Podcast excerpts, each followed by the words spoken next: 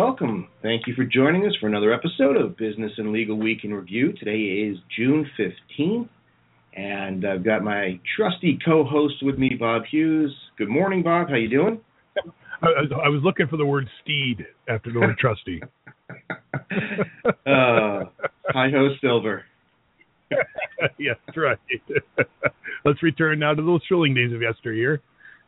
Oh, those were the days. It's funny because it's it's it. We have uh, was it Cozi TV here in our area, and it runs the Lone Ranger at like seven o'clock in the morning every morning. The old ones, the classics. Yeah, yeah. Lone Ranger was awesome. How about F Troop? Remember F Troop? Yeah, that's on uh, Me TV. Yeah, yeah, on, on, on every weekday morning as well. Yeah. I think I have to move to Michigan. I love F Troop.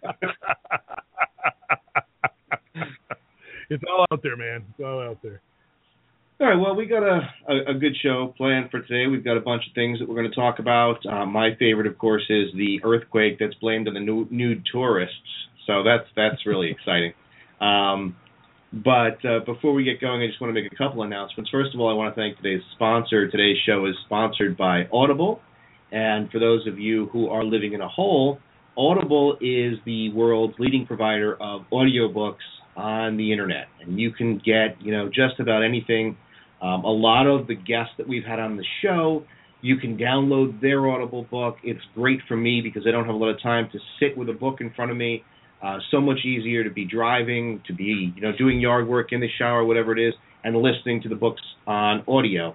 And uh, our subscri- or our our listeners um, get a special promotion from Audible, and and that's you know very exciting because you get a free book a completely free download. You just go to audibletrial.com forward slash UTL radio to claim your free book. So thanks to Audible, as always, for sponsoring today's show. Uh, I also want to mention that tomorrow on uh, Business and Legal Q&A Live, we have a special show. We're going to be talking about student loan debt because one of the questions that we received was about student loan debt, and we've taken that question and we have brought on to the show tomorrow Leah Bell, who is the author of, and this is the greatest title ever, The Angry Grad. And she talks in her book about student loans and, you know, whether or not uh, it's worth it, if there are alternate ways to make money, what kind of predicament you find yourself in when you have a student loan. And, you know, Bob, you have kids, and in the near future, well, how how long do you have before they're in college? Oh, that's a great question.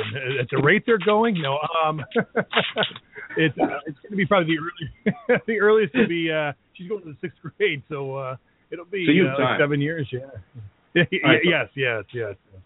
I have a uh, a kid going in eighth grade, and you know the high school years just seem to go by, and you know he wants to go to um to a Catholic high school, so you know that that's an expense. But this this college loan thing, let's just talk about this for one second because it's going to tie into tomorrow's show. In today's USA Today, there's an article in the money section, and it's uh, entitled "College Dropouts Struggling to Pay Back Loans." And uh, the first paragraph, I think it's great. When thinking about college debt, the big worry tends to be: Will a paycheck follow the college diploma, and will the job cover everyday bills as well as monthly student loan payments. I'll tell you, from going to law school and incurring a ridiculous amount of student loan debt, I would definitely direct my kids away from the accumulation of so much debt. Because it it's you know my student loan payment is like a mortgage and it's just like it hangs over your head. When I am on my deathbed payments will still be being made, and it's a scary thought. so it uh, you know, and, and sadly, you know, it's very indicative. If you look at what the cost of to there's, there's there's two things that are really affecting that. One is the cost of tuition has quadrupled probably in the last 25 years. Yeah. Um, I I don't know what you I when I I went I started at a community college and you're you're going to laugh when you hear this number. I started school, it was thirty-seven dollars a credit hour at a JUCO. Wow. wow. It is now uh, it is now close to 125, which and that at just that school. But if you take some of the other institutions that I looked at around the area and, and where my friends had gone, um, the four year universities, it was um, maybe been a hundred dollars an hour then. Now it's four hundred, five hundred dollars an hour. It, it's it's insane. Yeah. It is insane. Cost of, and, and and then couple that with a with a job market where your where salaries certainly haven't quadrupled in the last 25 years. Um, and so you're really in a bind. And go, I say go GI Bill myself. You know, I think that it's so frightening. I went to um, I went to a college in Pennsylvania um, because I was a javelin thrower, and I I had gotten a couple scholarships to go to different schools. You know, and and I kind of regret going that first year to Pennsylvania. It was a Division two school. I probably would have been better off going to Rutgers because I had gotten in there. Um, but I went to this Pennsylvania school and I incurred a, a moderate amount of student loan debt there, but then hated it because, and nothing against people from Pennsylvania because I do love Pennsylvania. But the kids at this school, I swear to God, there were nights that they went out cow, really went cow tipping, like really tipping cows. And I just, you know, I'm I'm from North Jersey where there's a mall every five steps, and here the fun thing to do was cow tip. I, it was just it blew my mind, blew it. So I left, and I ended up going to William Paterson University in New Jersey, which was a uh, much cheaper school, and they had this really really wonderful communications program. How I ended up being a lawyer, I still don't understand, but that's beside the point.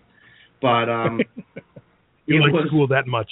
Yeah, yeah, really. I, I, something happened to my brain after college. And I'll tell you know what? I'll tell you what it was because it does have it does tie into what we're talking about. So I went to school and got really really involved. So I became the director of the radio station. I became the director of the television station, and I and then I was on the student council.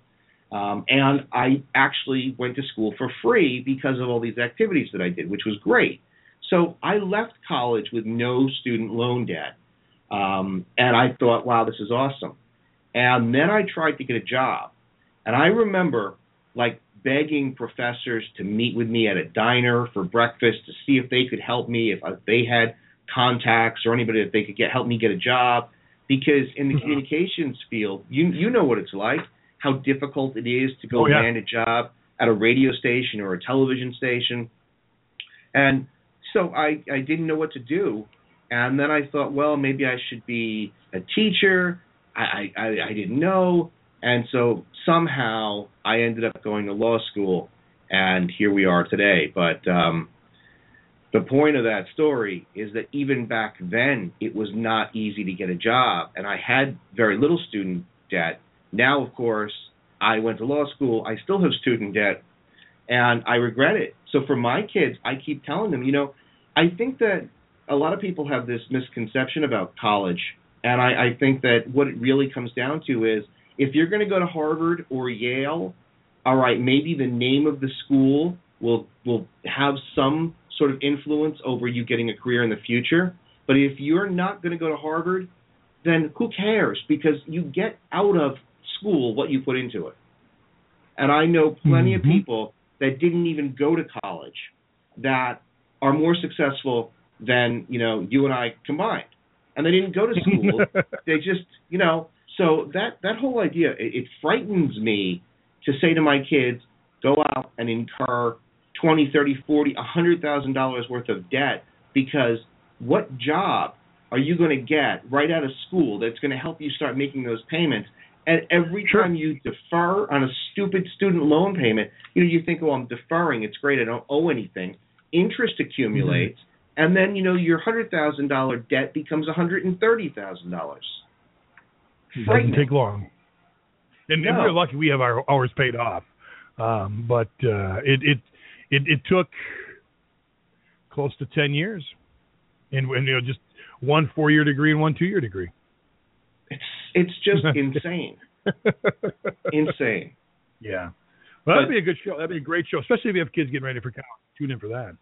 Yeah, yeah. So that'll be good tomorrow because we're going to talk about um, you know some of, of her other thoughts, which is, are great thoughts about passive income and uh, other ways to make money, and whether or not the decision to spend that money to make that investment is for you. Other thing I wanted to talk about because um, it's summer, and in summer, people travel, people drive, people drive down to the beach, out to vacation spots, and I found this statistic. And I thought it was interesting and this is kind of aimed at tailgaters, people who who drive too close to the. That's not you, right, Bob? You you give good distance, right? I, well, you're you're you're breaking up, man. so it takes, on average, 24 seconds to stop your car while you are driving at a rate of 60 miles per hour, and that's uh, a stat from Progressive Insurance. So 24 seconds, if you're going 60 miles an hour, for you to stop your car, bring it to a complete stop. So think about that the next time you're up somebody's butt when you're driving in the road, because one legal facet to tailgating is that there is a presumption of liability on the tailgater. So if you're the guy who's traveling too close to the car in front of you and can't stop in time, and you rear end that car, there's a presumption that you're 100% negligent, Absolutely. that you are 100% liable. So be careful because the next thing you know, you know, you're not paying attention, you're driving too close, you think you have enough time to stop, but think about that stat, 24 seconds if you're going 60. And, you know, on some of the roads, like if you're going down the 95 corridor down towards, you know, North Carolina, South Carolina, Florida, the speed limit is 70. So imagine you never drive the speed limit, you're going 75 or 80, how mm-hmm. much time is it going to take you to slam on your brakes and come to a complete stop? So, you know, I thought that was an interesting tidbit. Don't be stupid tailgating. You know, have you seen like like these kids that get a hot car and they're just passing and weaving and then they're so close to you? Doesn't that infuriate you? Oh, absolutely. You know, because and I think not... back to when I did it. well, I'll never forget. yeah, I'll never forget. I, I had dropped a date off at, and I, I hate telling this story, but it's kind of funny. Um, I dropped a date off at at her house, and I thought it was cool, right? I had my my parents had this old boxy Volvo, and so you know, in my state of coolness, I tried to peel out. Yeah, in a Volvo, right? Exactly. I tried to peel out so that you'd hear the, the tires screech, right? And I was like, oh, so cool. And as I came around the corner, I hit a parked car. I didn't see it. smacked this parked car, right? And then instead of, instead of staying there, I got so panicked. I mean, I was 17 years old. So I drove down the street. Maybe I went 500 feet, and I, I didn't have a cell phone at the time, right? So I park the car and I'm looking for a payphone. Within 15 minutes, the police are there, and it was reported as a hit and run. It was, you know, a whole big to do. My parents came. Man. Yeah, yeah. So I had to explain the whole thing. You know, and the whole time I'm thinking to myself, "Oh my God, I hope that girl doesn't come out of her house and look around the corner because that'll be the last time she'll ever go out with me." So yeah, we're all that. At least maybe maybe she can come visit me on weekends when I have furlough. oh man. But you know, as an yeah, adult, no, then it's easy to do. You know, that's for sure. Yeah. As an adult, though, when I've got kids in the car, you know, when I'm driving down the highway, you know, in the in minding my own business, and you've got these these kids that it's like, you know, they think they're in Fast and the Furious, and they're weaving in and out. It's like, you know, where's your common sense? And then you think about statistics like Progressive put out, and it's like, wow, you know, you're going to hurt somebody before you hurt yourself for sure. You know, but you could get killed too. Sure, sure. No, all all reasons why I take back roads. Yeah. Get far yeah. away from far away from traffic. I figure that there's fewer people that can cause me to wreck. Because Lord knows it won't be my fault. No, not at all. Never your fault. If your wife is driving, though, that's a different uh, story. she asked me why she wasn't on the insurance for the RV. oh, the powers you can't of drive very well. and then twice as, as we're as we're taking it on its maiden voyage, she parked. She's driving in front of me, and she parks in the way. I'm like, honey, I can't just turn this like a car. I have to go through the intersection and swing so that the back wheels make it through the trees. So now you understand why you you are not on the insurance. Don't understand understand the time space continuum of driving an RV. That's right.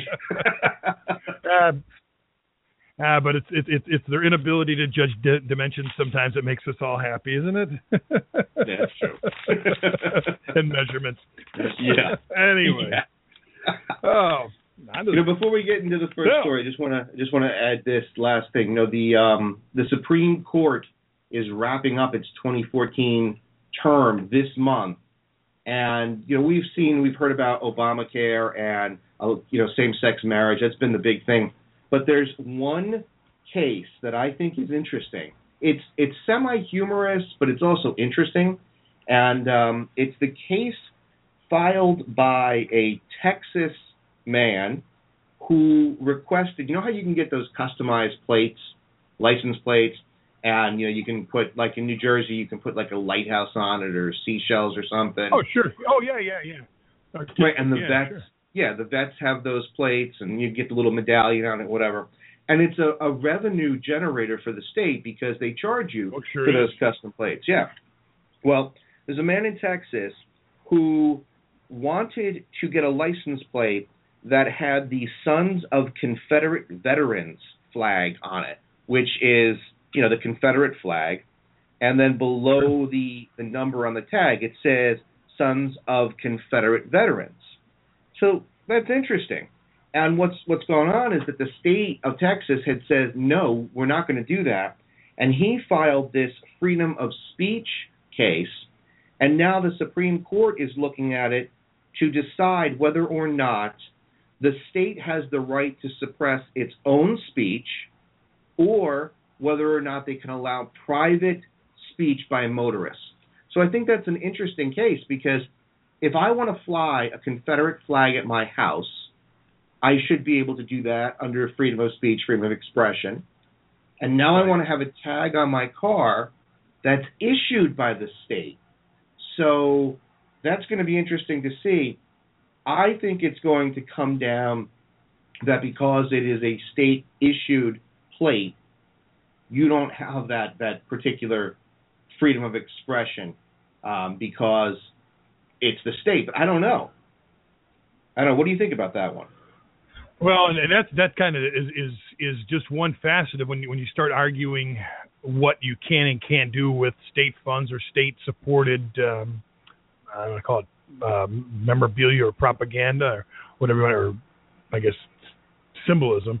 Because when you start to get into what what this what what a state will allow its money to be spent on, and what is deemed discriminatory or infi- or inflammatory. Uh, Michigan just recently passed um, the they they call it the Children's Protection Act or something inane like that, but it basically says that same-sex couples are, are can't necessarily adopt because the agencies that are running the adoptions are Christian-based, and so the the, the Christian-based they say now have the right to discriminate against same-sex couples, yet they accept state funds to manage the adoption process. Right. And Right. so that's a really big thing. But now you've got you've got you know once state funds are involved and once that's I, I, at what degree does that that freedom of speech become? Hey, you know, eh, you can do what you want as a person, but once you involve the government, there has Yeah. to be some form of regulatory consideration. Yeah. And then then that opens up a whole new ball of wax as to who determines what's within the regulation. Yeah, and then on on top of that, you've got that whole, you know, separation of church and state. You know, we we take state funds, yes, but it's also a religious organization, and um, Sure. you know, I, those those dis- debates always seem to go haywire. You know, there's really no way of of pointing um, the direction that you think it's going to go because you see a lot of private schools that accept state funding in grants for books and that sort of thing, yet they're allowed to do certain things, and then you hear a story like what you're talking about, and um, so that's that's that's interesting, definitely interesting. And, and, you know, and that's where that line is drawn. You know, if it were private organizations that were only using private funds, I am 100% okay with them running their business how they want to run it. Right. But once you accept state funds, you now have to basic. I I believe, and it seems to make sense to me. You can no longer. You're no longer private. You no longer have a, a, a leg to stand on when it comes to who you feel is fit and who is not fit to do certain things. You do what the state tells you to do. Right, and you know where's the and where's the, the state, state deal with what's right and wrong. Where's the state getting the money from? But from us, exactly, the taxpayers. Exactly. And exactly. if we if we live in a state where you have a whole different, you know, array of people, beliefs, um, cultures, religions, and everybody's paying taxes into the state, then doesn't the state have to give to everybody when they're going to be you doling out so. state funds? Yeah, right, right. You know, uh, one more thing that I thought was really interesting that I saw today: um, drones. Everybody seems to have a drone. You know, you you go I have to. one. Do you? Yeah, Do I you have a little quadcopter. Right, they're Yeah, cool. They're great fun. You go- You go to Brookstone, they've got them. You go to Best Buy, they've got them. Um, you know, they, a lot of the, the camera stores they have them because you can take really super cool aerial photos. oh yeah. There, there's a wedding photographer I know that uses the um, the the um, drone to take pictures overhead of some of the ceremonies and during the photo. It's really kind of cool. And I know some home inspectors that have them to go up over a, a really large house to look at the roof, and so they can inspect the roof without having to go up there. You know, and that's great for Mhm. people like me who are afraid of heights. But there's all this uh oh deathly afraid of heights but there's all this this this um uh, conversation now about privacy rights and uh, the, the drones and so just today on good morning america there was a segment about some guy who was out in the street and there was a drone flying next to him and he approached the drone walked up to it and punched it out of the air and uh the commentator on on the show was saying that you know he could be um, negligent and and have to pay for that drone or whatever. But what what's interesting is that there's only a handful of states right now that have these privacy laws for drones. But you know, in this year, 2015 into 16, I guarantee we're going to see a ton more regulations and laws about what you can and can't do with a drone. And you know Sure. where you can fly it. You know, was the intent of your flight of that drone to invade somebody's privacy. But that just opens up a whole new slew of cases. You know, and, and it's interesting to see this from a legal perspective because, you know, you always wonder how do these laws come to be? Well, like this. So somebody invents new technology. That new technology has the possibility of invading somebody's privacy. People complain. Nobody knows what to do because there are no laws. And now legislature, uh, the legislative branch starts to enact laws, including the the um, the FAA, because they're Sure. getting, getting involved for for you know is, it, is it you know a certain distance from the ground, is it a uh, a hazard to airlines or air flights? So that's this is like the beginning of this law, how it's going to develop. But um, I'd be careful where you fly your drone over the next year because I think that pretty soon we're going to be restricted where we can fly drones. This is going to shape legislation for Jetson vehicles. Yeah. I think flying cars. I mean, you have you know, what they're going to do is they're probably going to look at okay, you can fly drones between this altitude and this altitude so far from airports. Um, Right. Just because of you, once you get above a certain or or farms, we have crop dusters out here. Um, you can bet your bottom dollar one of those guys fly definitely low enough to uh, come in contact with a, with a with a small drone. Um, Right. And so, so, so you've really got to consider that as well. And I mean, they're they're it's bad enough out here. These guys are are dodging windmills every quarter mile. So, um, yeah, now you get into the Jetsons area, you start flying cars. They got to figure that out now. It's, it's, it's a good That's right. case. right when when you know Doc Brown conceived the flying DeLorean, I don't think he was taking right. into consideration that that whole situation. No, no. There, there was no restrictions. There was no regulation. Got to build it now. That's right. oh no, it's it's a it's a bold new world. Yeah, if you have, Yep. if you, you said you do have a drone, Peter. You know, I, I bought one for my kids to play around with, and um, Yeah. within a month, that thing, you know, hit the ground hard and burned. So Mhm. uh, I don't have to worry Oh, about yeah. it. But but you know, there's there's a good um, good usage for them, and they're they're fun. They're fun to fly. I mean, it's like a remote control car on steroids.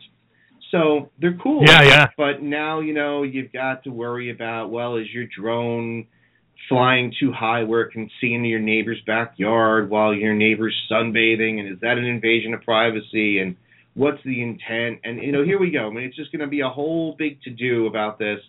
And sure, sure, if I was bathing topless in the backyard, I wouldn't want a drone flying overhead either. Uh, the drone operator would probably be very nauseous, but that's that's beside the point. Yeah, So- I'm wondering who who is invading your your privacy and why. Right. But you know, I, I guess I'd be concerned too, especially with my kids in the backyard. But Sure. um, so we'll see. We'll see what kind of, in, of of laws are enacted. I think you're going to see some state uh, criminal laws. I think you're going to see some state civil laws. It's going to be interesting. Yeah, yeah, it will be fun to watch. That's for sure. Right. Well, I'm going to stop. people that keep an eye on the Supreme Court. That's okay. Yeah, I'm gonna I'm gonna stop droning on, and I'm gonna let you go Drone. with That's your right. stories. a rim shot. We need we need a soundboard. Yeah, Uh, yes. So you know, I'm shorting up some of the uh, some of the stories we we brought uh, uh, um, in originally and kind of pulled back to some more that, that, that if you take a look at what the situation is, how it affects you directly. Um, here's one: a Dole Food may skate in Southern Carolina, or excuse me, Southern California pollution case. Los Angeles Court New House News telling us a judge tentatively ruling Wednesday that Dole Food, you know these guys, they make pineapple. Uh, not, they make it. It's not liable for actions of a developer that built a neighborhood on land contaminated by petroleum waste. Now you're wondering what they're making pineapples from. Residents of the Carousel neighborhood of Carson City sued Shell Oil and real estate developer Barclay Hollander in 2009 with support from environmental activist Erin Brockovich. Maybe you've heard of her.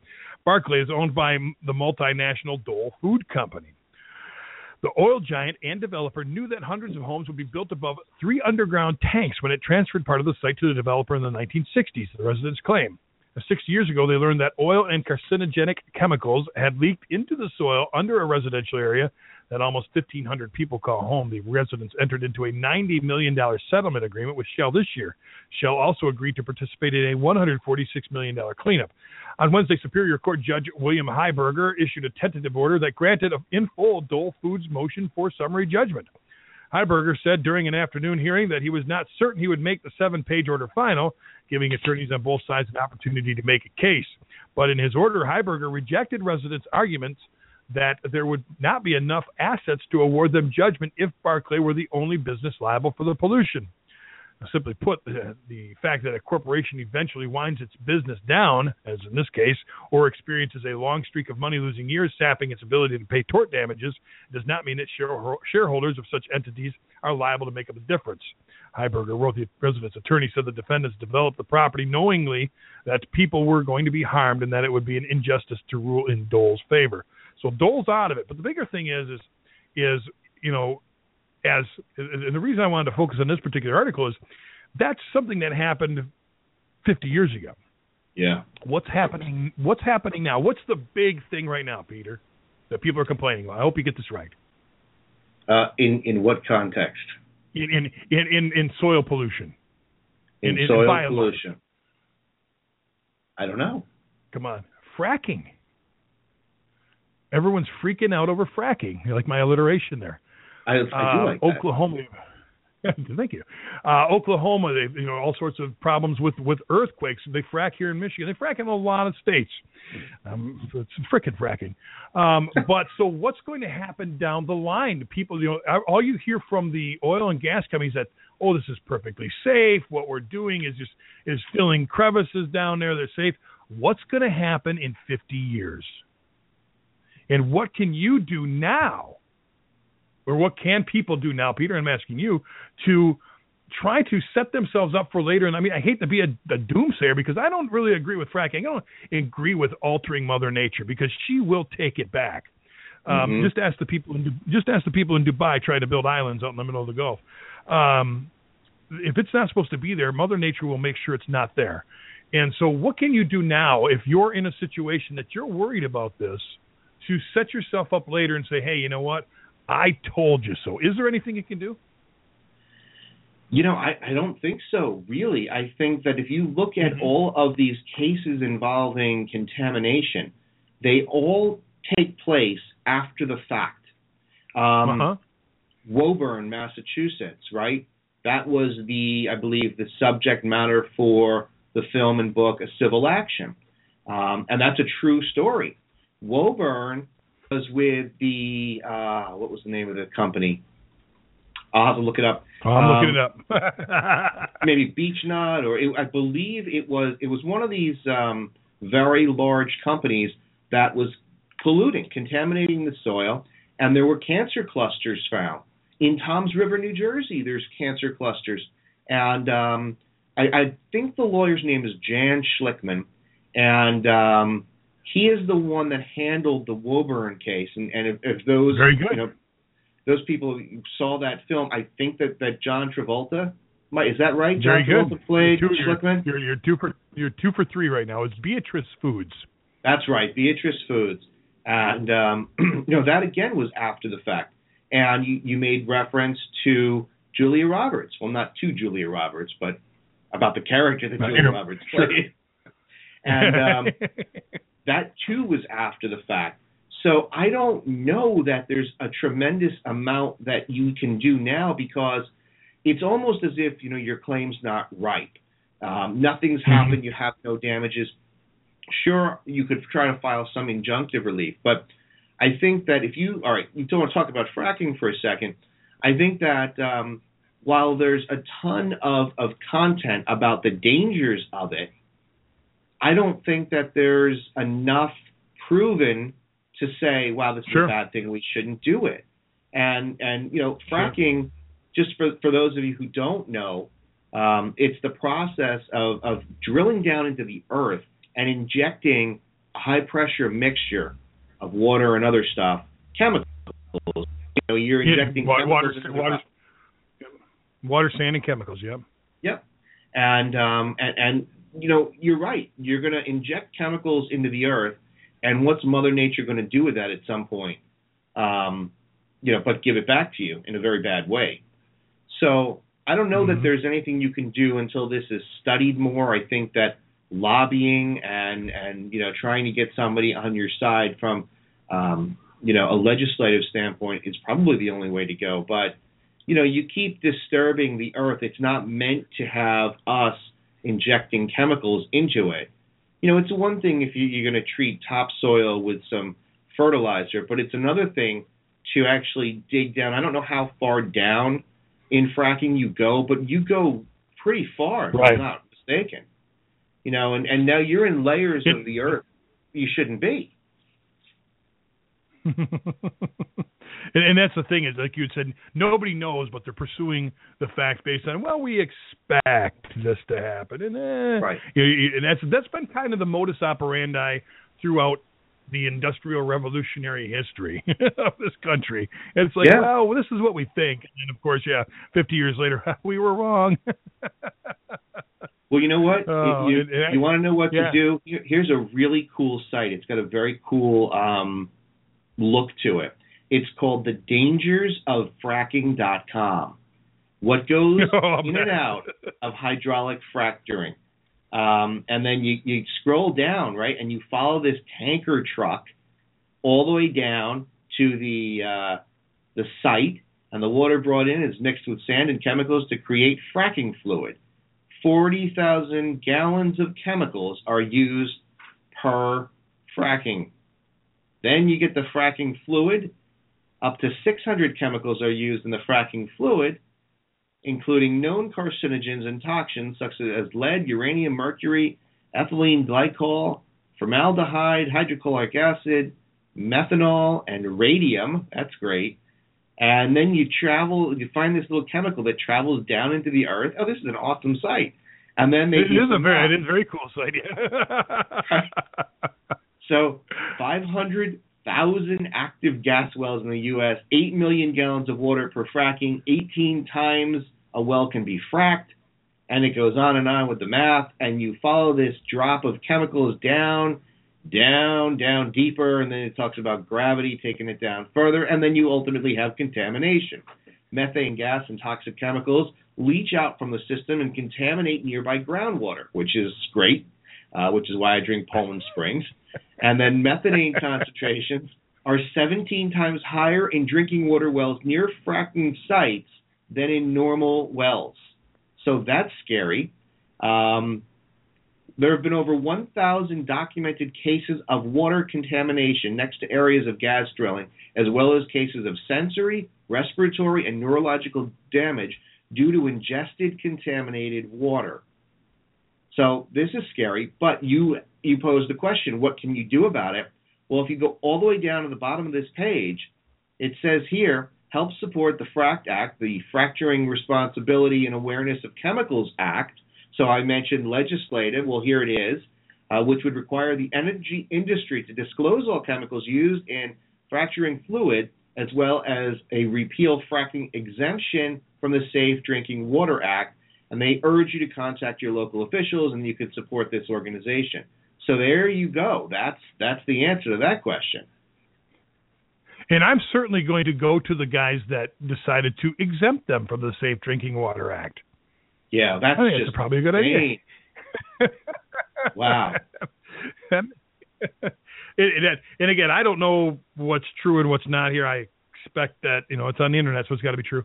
Um, But there, there's there's obviously studies, that, and, and the same thing comes with wind. People are concerned about wind where where we live, and and so there's always there's always something that's going to happen from industry that's going to possibly put you at risk later in life. Yeah. And the question is, what can, what can you do now? And and that's the yeah. Get try to stay involved and stay educated and and document as much as you can, I suppose. And then whether or not they'll they'll of course throw all your documentation out at a later time in a court date because you're not certified to document. You have no no chain of custody with your with your evidence and research. Um, shoot holes in it. But that's that's an interesting website. I'm going to uh, research that a little well, little little little further. And and here's something funny about Poland Springs. Poland Springs comes in what color bottle, Peter? Uh, clear. Oh, it's clear now. It used to be green. No, you remember it's clear. That? Yeah, it used to be green. I don't no. know if I caused this, but but I once called them and asked them because they were the only. This was before the days of the internet, so I couldn't email them. This they were the only water on the market that was in a green bottle. And so I called them and said, "What are you hiding? Why yeah, isn't it in a clear bottle?" and really? that, that that I found. Yeah, I, I, will try to find you a picture of a Poland Springs bottle in green in a green bottle. I have. I see it. I I found one. yes, it's crazy. There you go. Well, Poland Springs it comes to me straight from Maine. They they they dip yeah. the don't they dip the clear water bottles right into that stream and package it up and send it to me, or am I dreaming? Not since the child labor laws have been changed. you know, children, as we know, are all much closer to the ground and get under easy.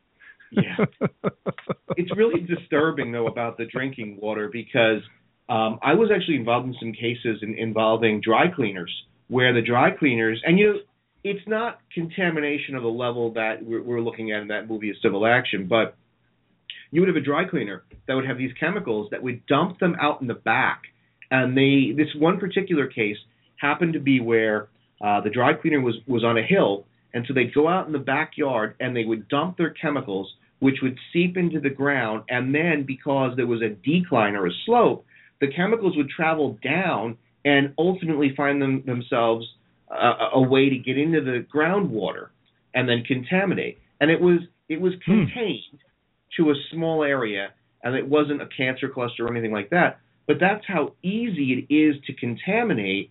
Now imagine what this is doing.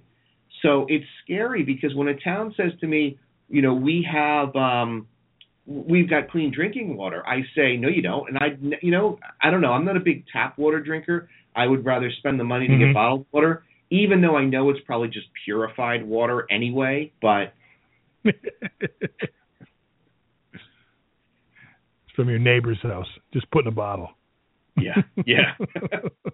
but you know, this also this contamination idea. Yeah. There was a story that I put out on Twitter last week about um, the FDA finding again because this has been something that's gone on in the past that chemical compound levels in Coca-Cola, Diet Coke Oh, sure. are are are, are you know carcinogenic, and that's you know I think I don't know. Are You a Diet Coke drinker? I am not. Okay, Drink I-. nice.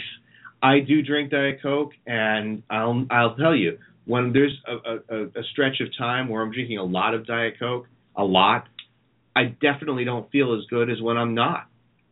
And so, Mhm. not that that you know that's whole idea of the carcinogenic, the chemical compounds, but I don't know. There's something with Diet Coke that's just not good for you. I drink it, but it's just yeah, it's something else. You could could it be the vast amounts of sugar, the the chemical coloring? Could it be? I'm sure there's something in there outside of the water that's not good for me. Yeah, there's something in but it, it right. gets like a drug. It gets like a drug, and you got to have it. Um, eh, but yeah, anyway, there's not much you can do. Yeah, like say in, in wrapping that up, contact your congressman. Try to make sure that you're. I would think at least on record as bringing it up somewhere. I think if if enough people look, I mean, it's got to be in areas where fracking is being done. I mean, North Jersey doesn't have any, so you're not going to have No. that sort of lobbyist group. But in areas where there there are the the wells, then that's where these people. I think if you if I lived in an area that was close to a well, I would definitely want to do something. And I think that um, that that site that I gave you was really a great site. It's certainly something that I think I'm going to look into a little bit more.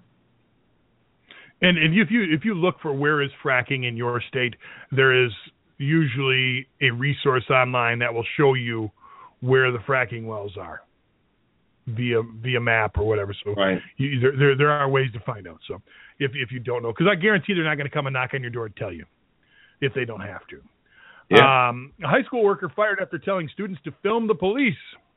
Sacramento, California school district has fired a longtime campus supervisor for encouraging students to film police as they brutalized a black student during a fight on campus, the woman claims in court. Shanetta Tony claims that she was fired for engaging in protected speech when Lodi Unified School District administrators reprimanded her and fired her for telling students to film police brutality. She sued the school district and a fellow supervisor in San Joaquin County Court on Tuesday, alleging a history of racial discrimination and harassment. She sued the high school principal and personnel director in federal court on Monday. Both lawsuits mention an April 24, 2014 fight at Bear Creek High School. When Stockton police were called for the fight between students and non students, Tony says she saw three police officers from Stockton brutalize a black student who weighed no more than 100 pounds. They violently smashed her face into the pavement, wrapped her hands around her neck, and yelled at her to be quiet, while another officer had her pinned to the ground with his knee in her back, trying to handcuff her. Sound familiar? Tony says in the Superior Court complaint. Uh, McKinney, Texas, maybe. Um, in both lawsuits, she says that students were horrified by what she, they saw by the police. Says that she reacted by saying, "Where is the justice in this? Excuse me, this is police brutality. Pull out your cell phones and record this." My minions. This is the protected speech for which she was fired, Tony says. She claims the personnel director told her so. Her attorney told Courthouse News that you don't get to take adverse reactions against a public employee because they engaged in protected speech. In addition to her constitutional protections, Rump said, their lawyer, it's legal to film police officers in California in many situations. Although Stockton Police Department is not a defendant in either lawsuit, Rump criticized them for calling the school district and falsely accusing Tony of wrongdoing. They were false ag- allegations that she took a student away from the police's custody, her attorney said. San Joaquin District Attorney's Office criminally charged Tony with interfering with a police officer, but then dropped the charges according to the Superior Court complaint. Bear Creek High School principal Bill Atterbury told CNS he cannot discuss Tony's lawsuits. Um, this is and, and not just this particular situation, but filming police is one thing, but it, you know we've talked in the past about what you can and can't say, and you know this is uh, a little bit different This is a heated situation, um, and she's paying for it. Yeah. Is she protected? I I think that this woman might actually have a decent um, a decent claim here because first of all, yeah, we've talked about it before, and and there's even a video up on our YouTube channel that explains it with recent case law. You are entitled to film the police during a police stop, during other activity, um, as long as you don't interfere. And you and I had the conversation where we talked about um, well, if you do that, you have to understand that you could be arrested, and you you have rights, but you know understand that just because it's legal, it's appropriate for you to to, to film, doesn't mean that the police officers are going to view it that way, and they could still arrest you. And that's what happened here. And at least in the criminal charges, they charged her and then realized, oh crap, we can't. So we just let it go. Um, and and we had that conversation where how important is it for you to film what's going on because there's a likelihood that you're going to get yourself into trouble. Here, you've got that facet of it, and then she, as a state employee, a public employee, says this is wrong. Film it. Um, so, did she do anything wrong? If you just look at what she said, that, that she has the right to exercise freedom of speech. She didn't say anything. Go ahead. No, that's if she said this is police brutality versus saying is this police brutality. Right. Is that something they can stand on? Is she making a false accusation? I think it's opinion, and I think that opinion is okay. protected. If I think okay. you're being rough with me or, or with somebody else, I, I can have the opinion that this is police brutality. So I think that it's it's it's interesting this case because the police aren't involved. Her her observation was this is police brutality. My opinion. That's protected. And you know, we've talked about that idea of, of freedom of speech when you're with a private employer. So I see right. something online about something uh, I let's say I work for Diet Coke and I go home at night and I say diet soda and I don't say Coke, but diet soda gives you cancer, and I go to work the next day, can Coke fire me? Sure they can. But wait a minute, that was my opinion, that was my freedom of speech, and they say, yeah, but we don't want somebody who believes that diet uh, that Coke, Diet Coke, or diet soda causes cancer working for Coke. So you can get fired there. But here, this is a public school employee. And did she say anything bad about the school? No. But, you know, will she get her job back? Doubtful, because I'm sure you're going to have a ton of parents who say, what kind of teacher encourages other kids to film? Uh, you know, but she, I, I think this will be a case. yeah. I think she'll settle this out. I think that she's going to get some money. Um, I think it'll settle here here's here's and, and, something I took from this is something you made sense to. You know, as far as you know, you're you're you're probably if you want to film it, that's fine. The ACLU ACLU in Michigan has released an app to allow you to do it, um, and, and with with specific instructions on how not to get shot while doing it. Um, but what you said, you know, the officer may not like it. Here's. Bob's non-legally proven tip of the day to get out of a ticket. When you get pulled over, simply tell the officer, "I just wanted to let you know I'm not filming this because I trust you." he'll he'll have nothing he'll have, he'll have nothing to come back at except for have a nice day. I'm sorry, I stopped you. Carry on. wait, wait.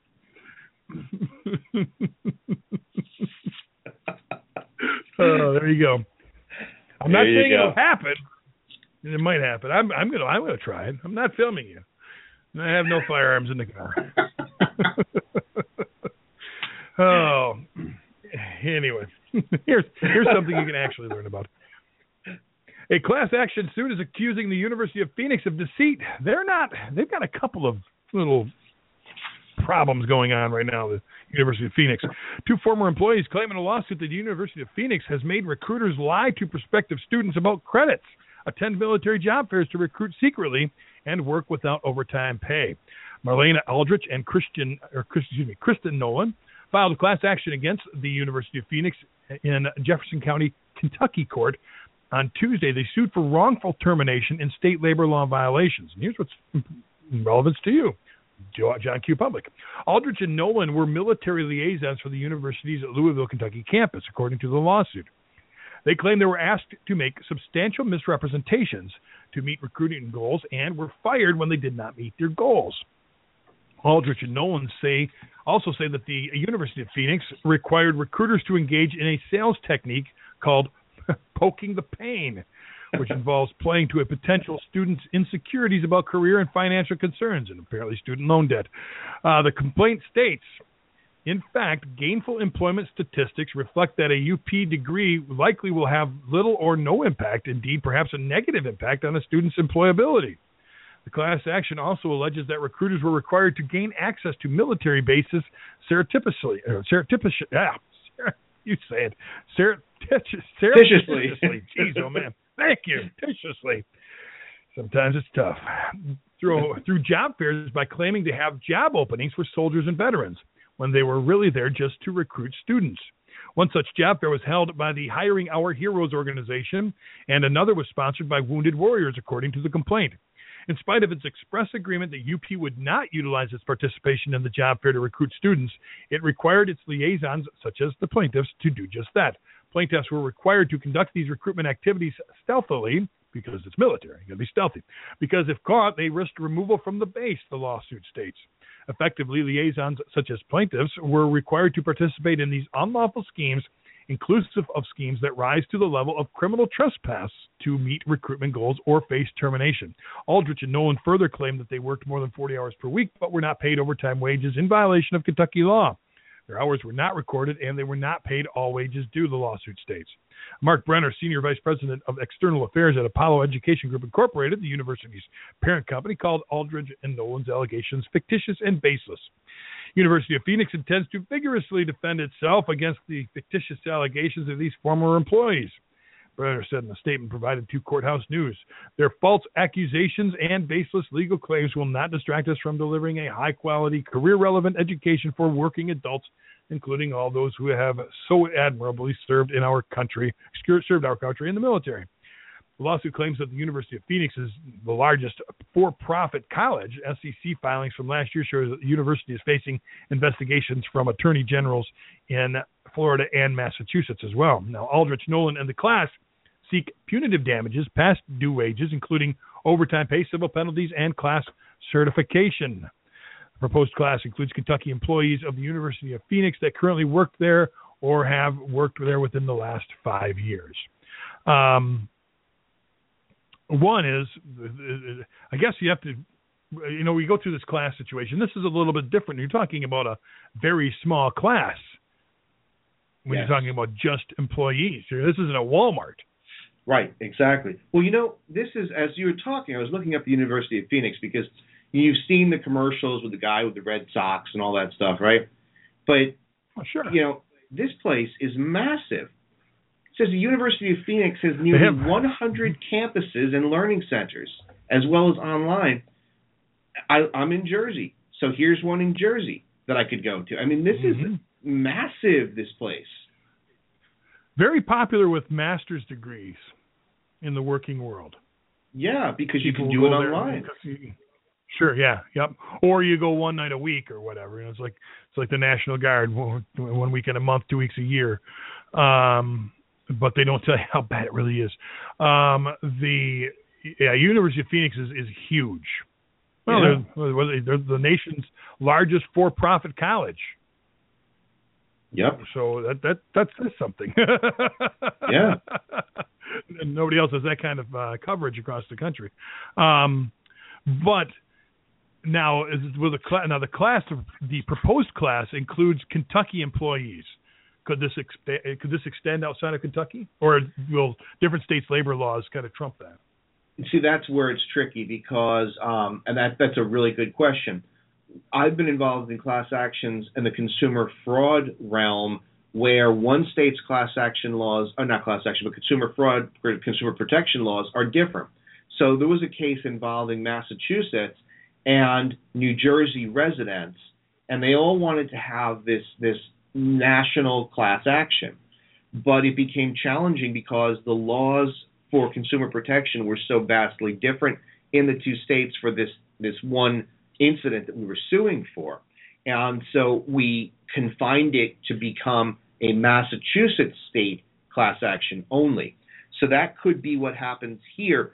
But what's really interesting about this is all right, if you don't pay somebody overtime, then you have violated the labor laws and you are going to be fined and penalized. So if it is found that the University of Phoenix um, exercised a regimen of non-payment, then these people mm-hmm. could have damages. Where I don't know that this is going to become a, a certified class hinges upon the fact that, first of all, how many people? Second of all, are they all in the same situation? Just remember, we've talked about the class action rules. I'm going to just go over Rule 23, which is a federal rule, and most of the states have adopted it. In order to have a class certified, you need to be able to show numerosity, that the class is so numerous that joinder of all members is impractical. You need to show mm-hmm. that the questions of law or fact are common. All right, so let's look at those two.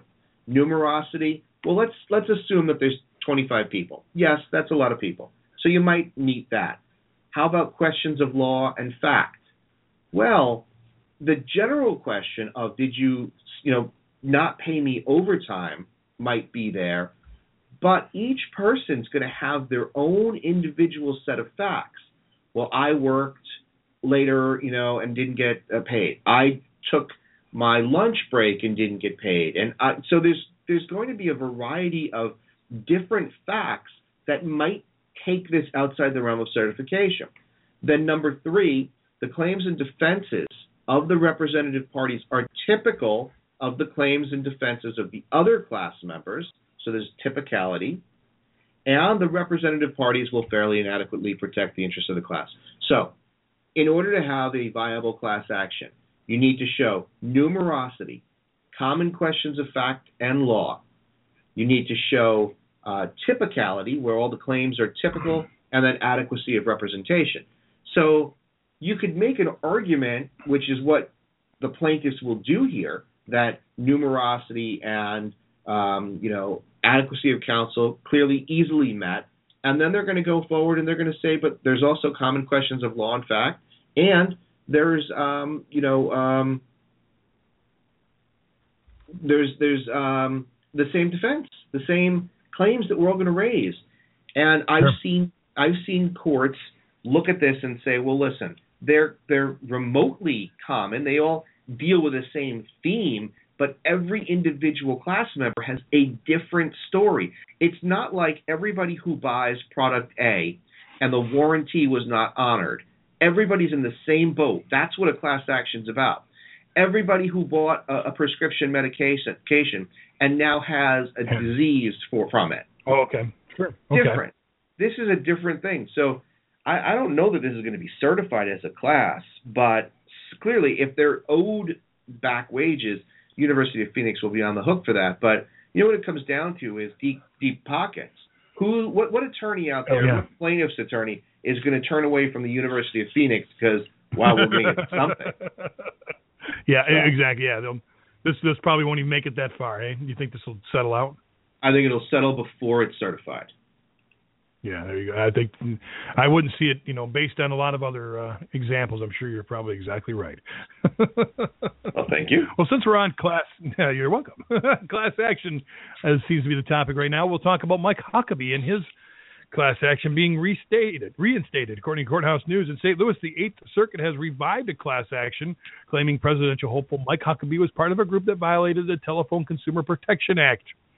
Ron and Dorit Golan filed the class action in 2012 after receiving two unsolicited recorded messages on their home phone in May stating, Liberty, this is a public survey call. We may call back later.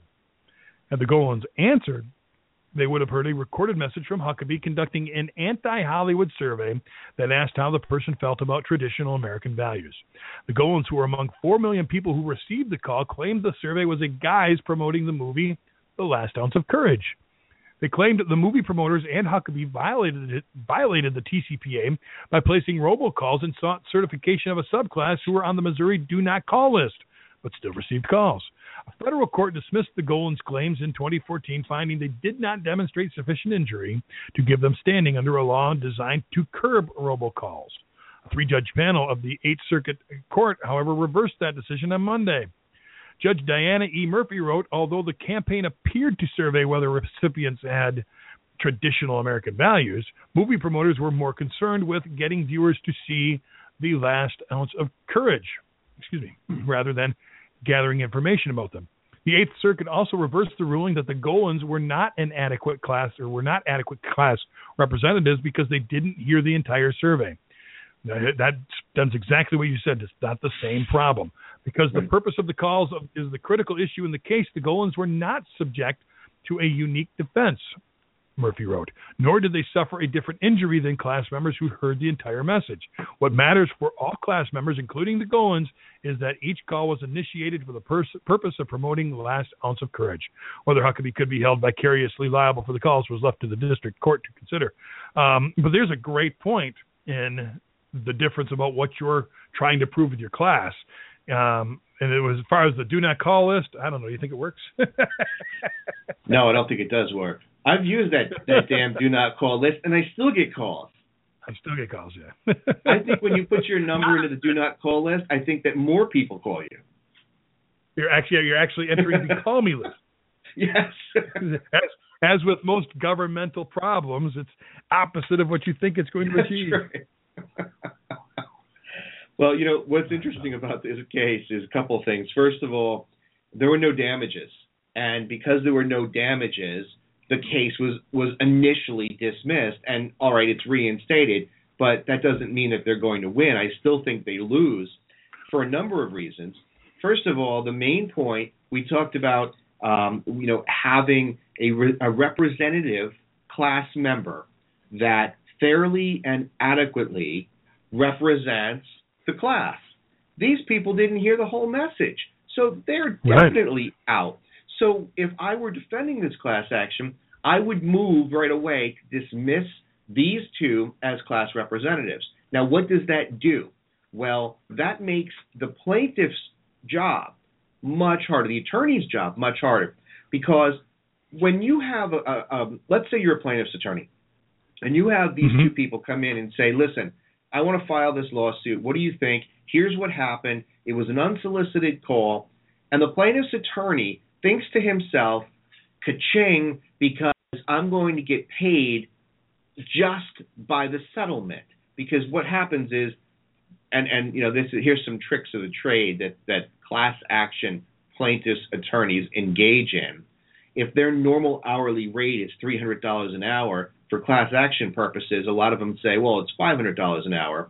They keep track of their time and then they submit their bill to the court at the conclusion of the case, and they're going to make far, far more money than any of the class members. But mm-hmm. you know, not not just trying to trash plaintiffs' class action attorneys, but that's the way it works.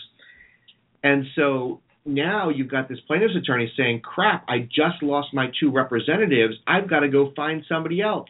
Now they've got to put ads out. They've got to try to get other people if they don't have them waiting in the wings because when somebody sues under a class action, they don't come in with 50 of their friends generally.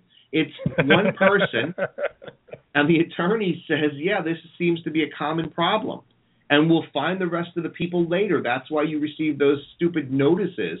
I say stupid because you're only going to yeah, get a dollar. I was going to ask about that.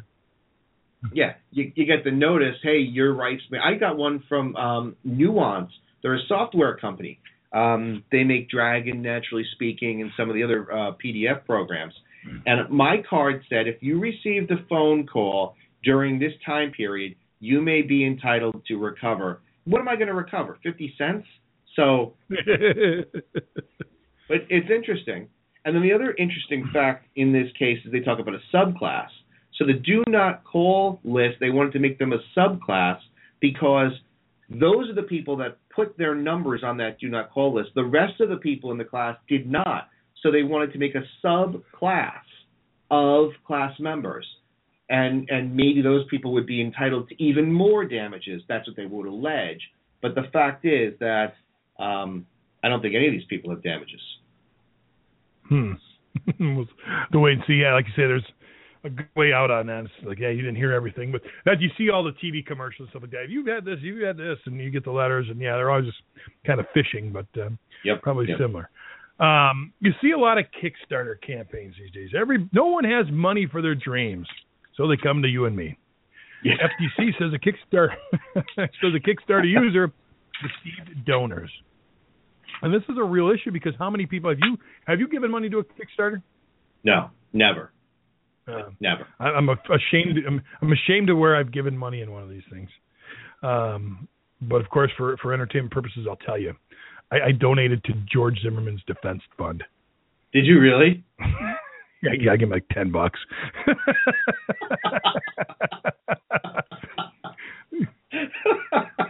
we, we, we did it. Uh, it was, it was more of a stunt on the air. We, we the radio station at the time. So yeah, I'll donate. We did it on air. So, my my co-host and I were arguing about his level of guilt. Anyway, and if it wasn't for your ten dollars, that guy would be in jail right now. I know, you know, yeah, I feel personally responsible, don't I? Uh, you were a successful member of his defense team. An integral part. I hope there's not a class action. Uh, for the first time, the Federal Trade Commission has taken legal action against the creator of a board game who raised more than $120,000 through a crowdfunding site but never produced a finished product. Eric Chevalier is uh, doing business as the Forking Path Company. Conducted a Kickstarter campaign seeking money to produce a board game called The Doom That Came to Atlantic City. No, it had nothing to do with Donald Trump. That had allegedly been created to, by two prominent board game artists. But according to a complaint filed Wednesday by the FTC, Chevalier spent most of the money raised on himself. Under the terms of the settlement filed in conjunction with the complaint, Chevalier is prohibited from continuing to receive donors and must honor requests for refunds. The agency's complaint says that when Chevalier started his Doom campaign on Kickstarter.com, he said that if he raised $35,000, backers would get certain rewards, such as a copy of the game or specially designed pewter game figurines. Chevalier raised more than $122,000 from 1,246 backers, most of whom pledged $75 or more, in the hopes of getting the highly prized figurines, the complaint says. Although Chevalier repeatedly claimed he was making progress on the game, after 14 months he announced he was canceling the project and refunding his backers' money. Despite Chevalier's promises, he did not provide the rewards, nor did he provide refunds to his backers, the agency says. In fact, according to the FCT, FTC's complaint, Chevalier spent most of the money on unrelated personal expenses such as rent, moving himself to Oregon, personal equipment, and licenses for a different product, project. Under the settlement, Chevalier is prohibited from making misrepresentations about any crowdfunding campaign. I think most people would be, and uh, from failing to honor stated refund policies. He's also barred from disclosing or otherwise benefiting from customers' personal information and failing to dispose of such information properly. The order also imposes a $111,000, $111,793 and 71 cent judgment that will be suspended due to Chevalier's inability to pay. Full amount will full amount will be will become due immediately if he is found to have misrepresented his financial condition. The agency says. Um, yeah, you know, how many times do you think to yourself, "That's pretty cool," and then you click on the ad and it's a Kickstarter donation for a product that doesn't exist yet, and they want you, Peter J. Lamont, to fork over seventy-five dollars for a twenty-dollar watch that tells you what your pulse is. There's I mean, so I mean, many. They're out there. There's so many interesting things here. This is this is really this is a fun story because first of all, I'll tell you a couple stories. But before I get to those stories and the important point that I want to make, on Amazon.com, there is listed the Doom that came to Atlantic City board game in stock on June 18th for fifty-five dollars and twenty-five cents. Now, it's it's being sold or, or advertised as being created by Cryptozoic Entertainment. And they also seem to have a bunch of other games, but there are little figurines. One of them looks like the devil. Um, I, it, these are crazy things. They they look like almost Dungeons and Dragons characters. Um, I don't know if they're a real image or they're an artist depiction, but this seems to show a uh, Monopoly esque board game with demon cards, a lighthearted game of urban destruction set in the universe of H.P. Lovecraft.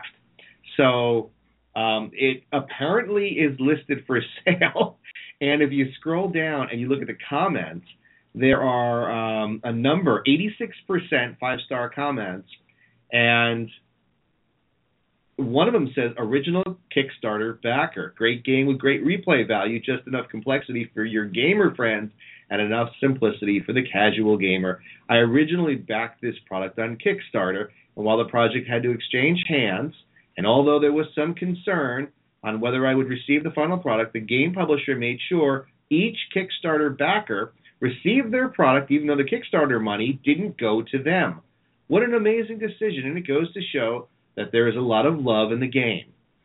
So, that's interesting because somebody must have taken over this project. And so That's our in, guy, that is very interesting.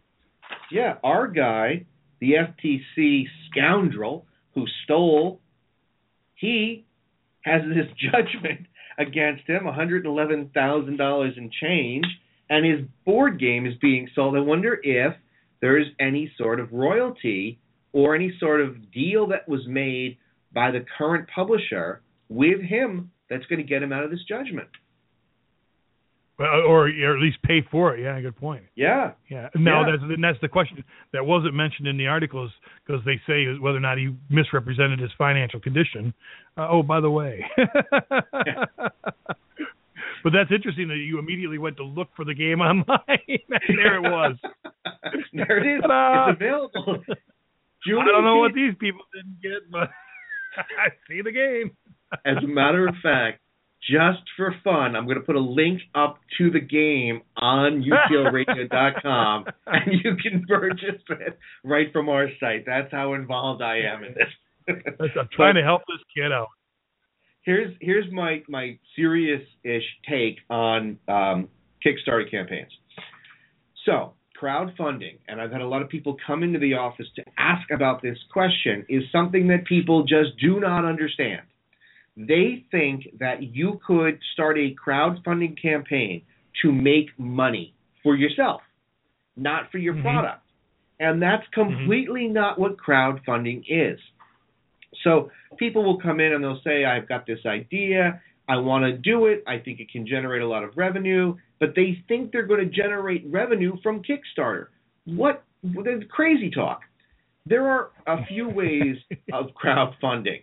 The one way is the angel investor, the guy that just has so much money, they need a tax break, they like your cool idea, they're going to give you money. That's one. Number Shark Tank. two, yes. Well, maybe, but not really, because those guys aren't angel investors. Those guys want equity or they want. Oh, they want a piece of the action, sure, yeah. yeah, yeah. Sure. So the the pure angel investor just doesn't know what to do with their money. They like you, they're going to give it. He to you. just wants his money back. Sure. Okay. Right. Option two is an investor that wants equity. Okay, so I'm going to give you X amount of money for X percent of your business. That's the equity model. Then option three is the offer to provide your investor with something. And that something is either um, you get the first watch or you get the special limited edition. And so they're they're going to give you the money. Like Pebble, Pebble the watch company did this successfully. Mhm. Pebble launched a very good upfront, straightforward Kickstarter campaign, and they were allowing the investors to get their Pebble watch well before other people.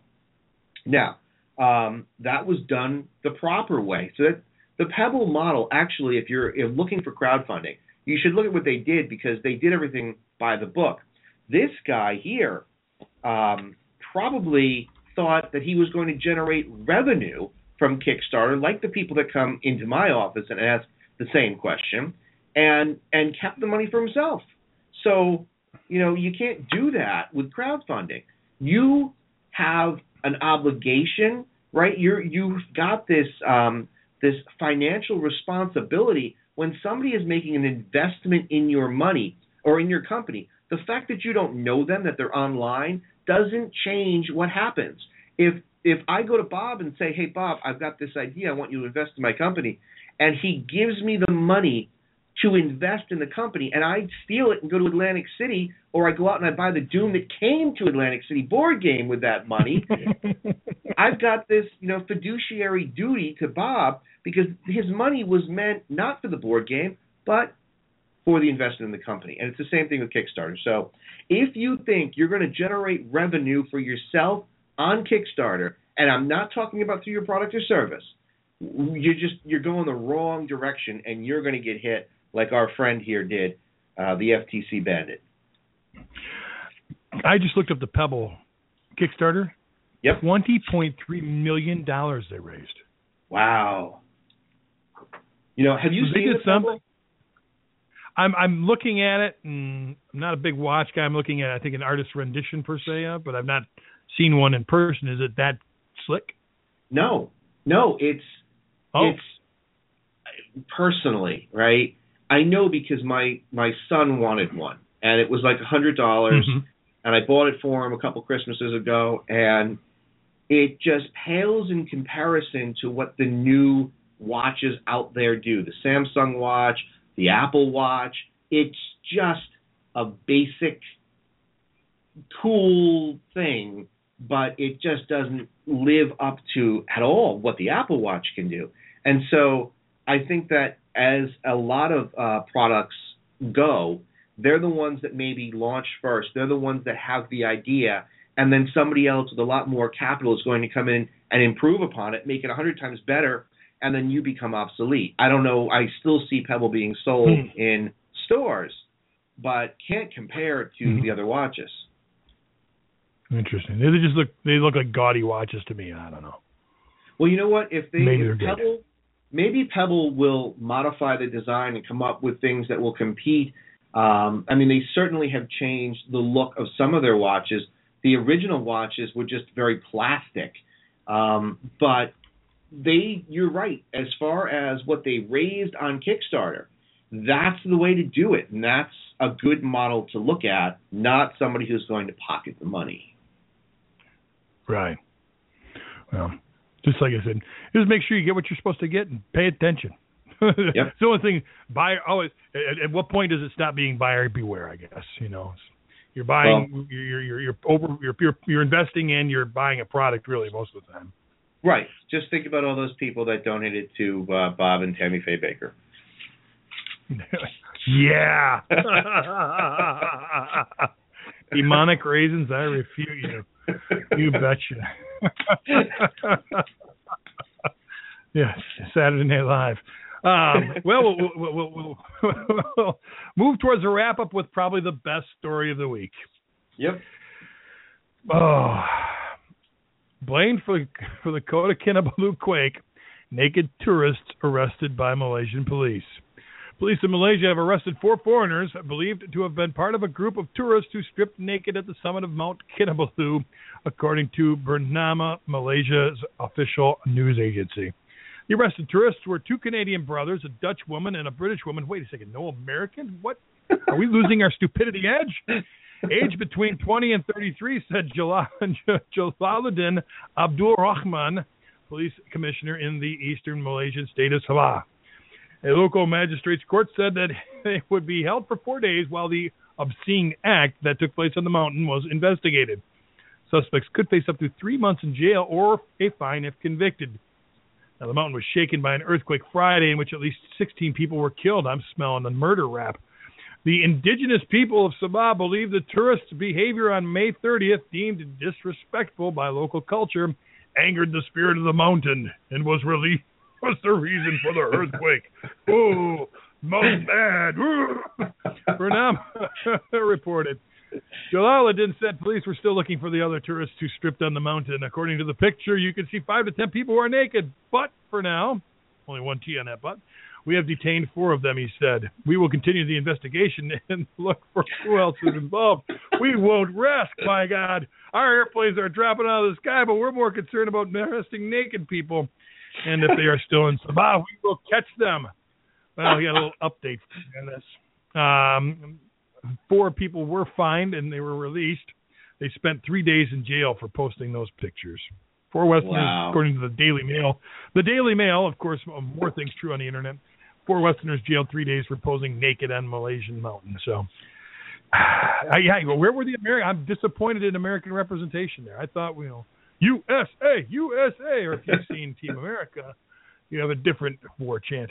Um, yeah. Um, Quite a connect a I'm not collection sure- of people though.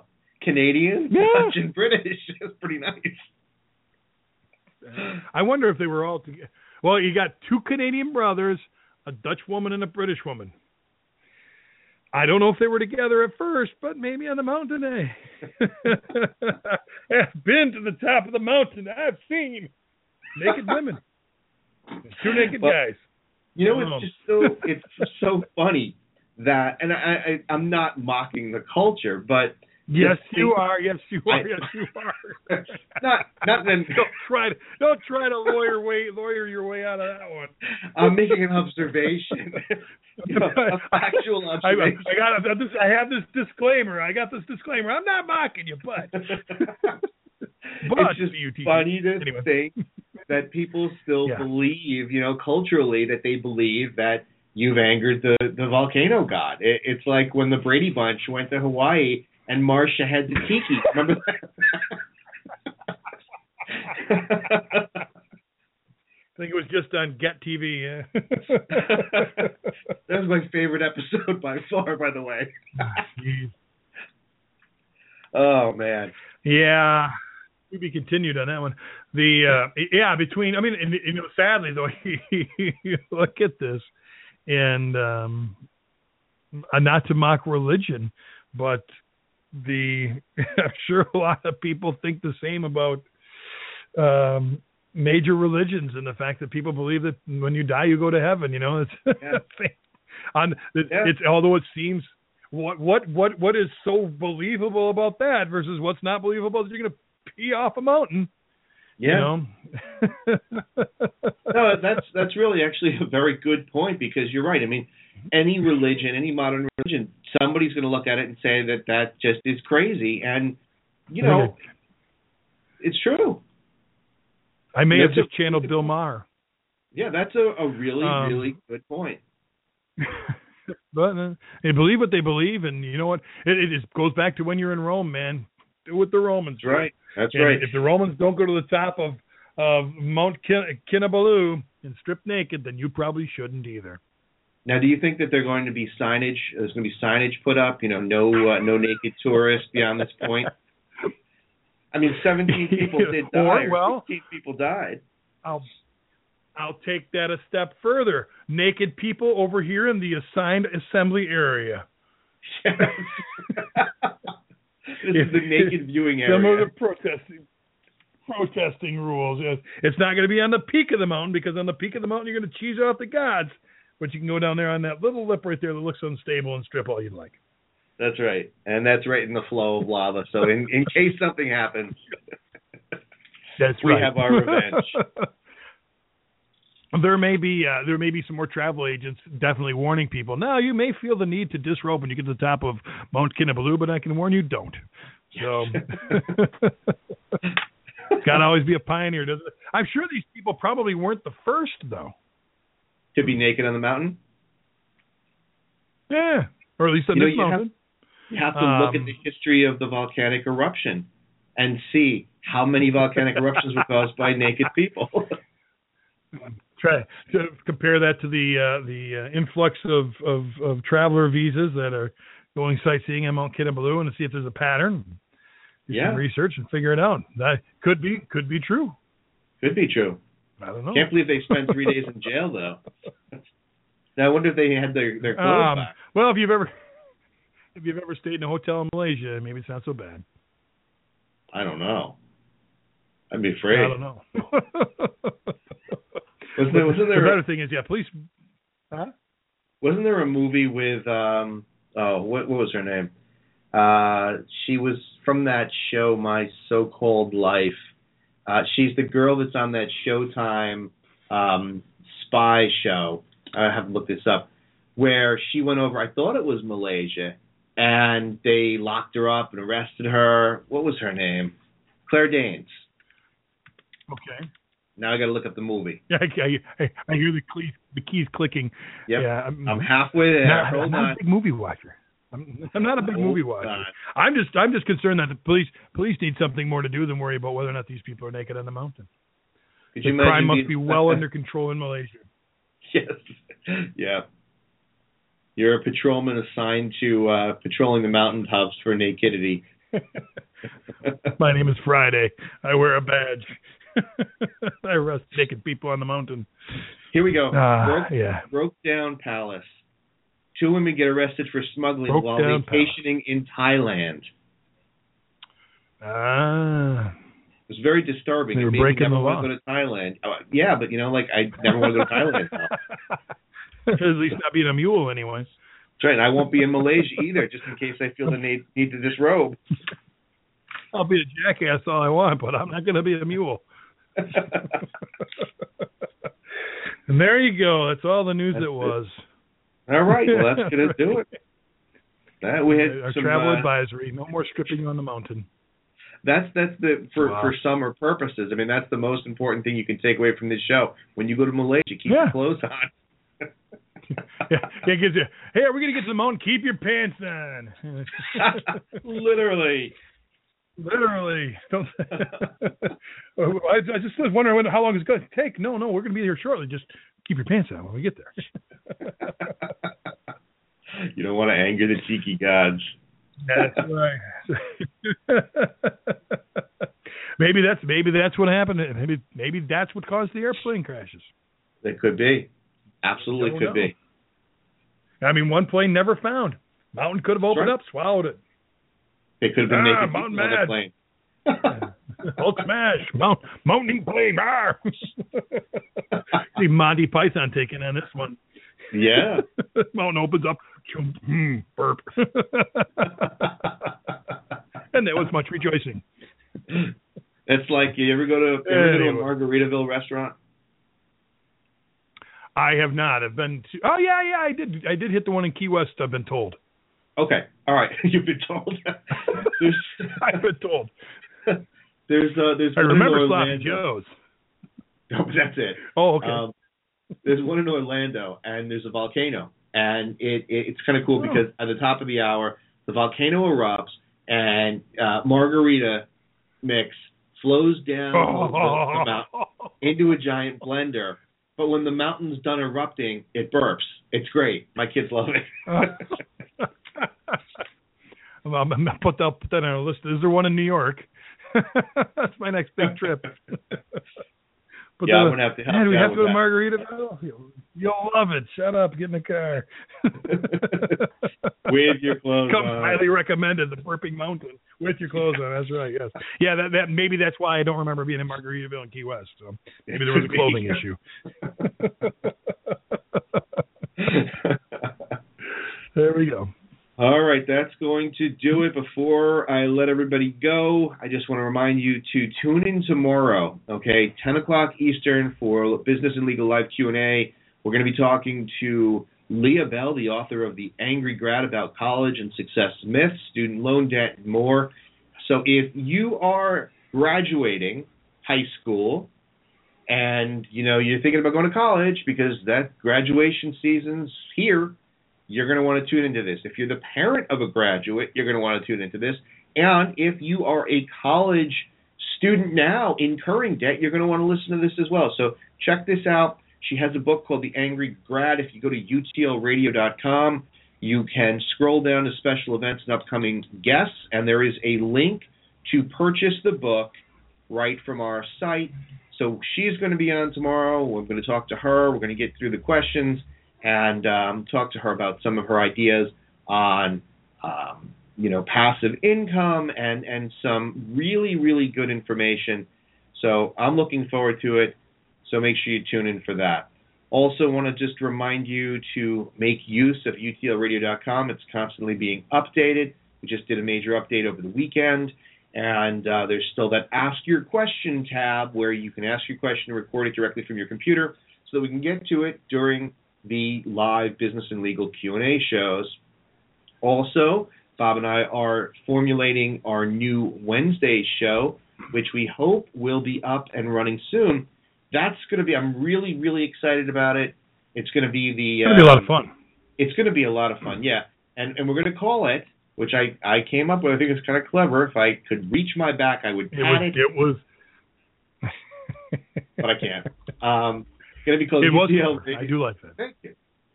On a different note, and uh, what Yes. we're going to do is we're going to tie in music with business and law. We're going to pick an artist or a band, one per week. We're going to spend a half hour on Wednesdays going through talking about them, about their experience, getting people on the air. We're going to feature their music, and it's going to be really fun and entertaining. It's also going to be educational because you're going to learn.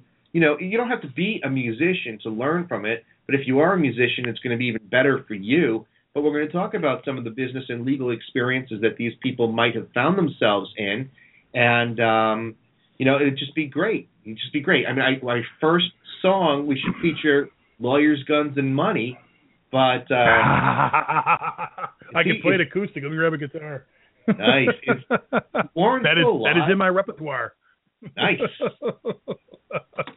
Let's see. Is he Uh, still alive? yeah, actually, yeah. Uh, no Warren Zevon passed uh, uh, a couple years back. Dave Letterman was a big fan and had, had him on for the whole show.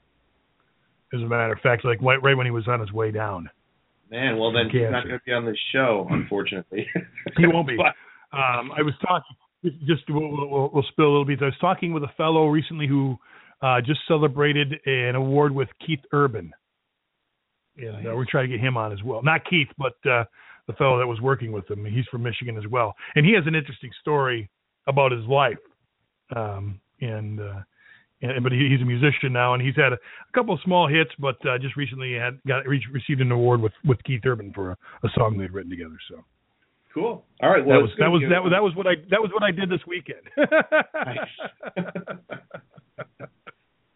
well, it's going to be really, really fun. It's going to be a lot of, of um, yeah, it's going to be different than the other shows where we're talking more about serious topics, you know, and not that this isn't going to be serious, but we're going to be able to kind of inject into the show some some fun because music is fun no matter what way you slice it. I love music. I Oh, can't absolutely. function without it.